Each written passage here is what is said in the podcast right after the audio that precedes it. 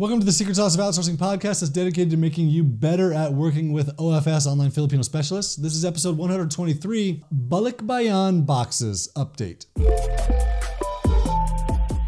This is going to be weird. I'm just telling you right now. And weird for multiple reasons. So, this is a cultural podcast episode where I'm just going to talk about some culture things in the Philippines. So recently, I, I had a podcast about Balik balikbayan boxes. It's an easy way to ship a whole bunch of things to the Philippines. It's used typically by families who live overseas to send things home to their family. It's a cheap way to do it, other than sending electronics. Like you can't send, you can't use this to send a laptop. It doesn't work. I uh, had a podcast recently about it. I also sent a newsletter about it, and I got a really great response from Edward, whose wife is from the Philippines, and they regularly send stuff to the Philippines. And he had a lot of really good tips for us. And actually, he just kind of laid it out really well. And so I'm going to read what Edward sent me. Just so you know, this is going to sound weird. And I'm just telling you up front, it's going to sound weird to you. And it sounded weird to me. And it's kind of things that, like, I would never send these things to my workers, at least until I got this email. Like, until Edward explained this, I never would have done this. So, here we go. Edward says, We've sent balikbayan boxes to the Philippines to my wife's relatives. Things that make the most impact are, there's just so you know, there's like 12 bullet points here. Number one, canned meats, spam, Vienna sausages, corned beef, canned chicken, roast beef, tuna. Meat protein is very expensive in the Philippines. A single tin or two is sufficient to feed an entire family since it is always eaten with a plateful of rice. Make sure to limit to two dozen of each to minimize the risk of customs opening the box. Also, while canned fish is everywhere in the Philippines, the percentage of fish in the can is much smaller. Sometimes half the tin is comprised of oil or water. Super interesting. Next, spaghetti noodles, sauces, Kraft Dinner, although not too much Kraft Dinner as they take up a lot of space. Next, toiletries toothpaste, makeup, eyeliner, perfume, soap, shampoo and conditioner, deodorants, lipsticks, lotion. Note, seal with tape the lids of anything that can leak. Again, I said this was going to be weird, but super interesting to see like what makes an impact if you're going to ship something to the Philippines. Next, fruit preserves. Fruit jams of every kind, especially strawberry and raspberry. Next, vitamins and supplements. OTC medicine, Tylenol, aspirin, cough, cold, flu medication. Clothing and shoes.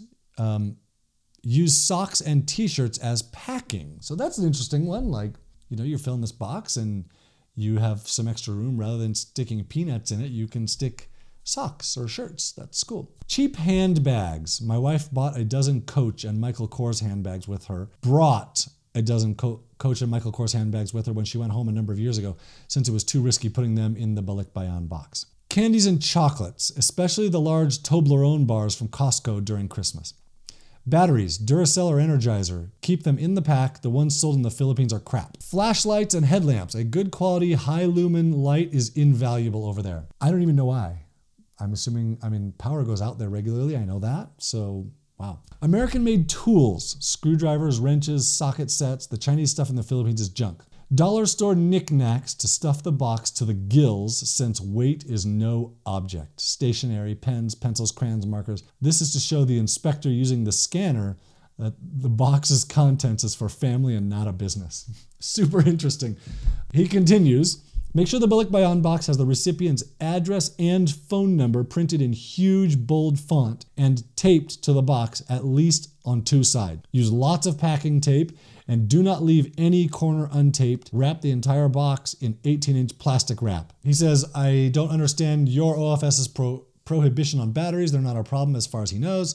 Do not send any alcoholic beverages. That's a huge temptation to the inspectors. Same with expensive electronics like smartphones, tablets, laptops. Don't bother with household cleaners. They're everywhere in the Philippines and very inexpensive. Children's toys are the same quality. They all come from China. Thank you, Edward. That is a fantastic summary. And it's like so much culture in that email that, that I had no idea, right? Batteries are crappy in the Philippines, or you need a headlamp. So I sent this email, Edward's email, to my OFS, and and she responded to me about some of these things and some of the contradictions she had said. So number one, she said send alcohol. She meant the like the mini containers, but then she agreed that maybe it's probably better just to not. She also said that toys, she specifically meant like Legos or or better toys because in the Philippines often they have knockoff things like knockoff Legos. So like more expensive toys would be would be for her because she said yeah, from anything that's made from China, that's just anywhere. It's the same same garbage. So yeah, I told you this podcast would be weird, and it it was weird. I can't imagine sending canned meat to one of my employees, but maybe it would be effective. I've never done it. Maybe I'm gonna try it though.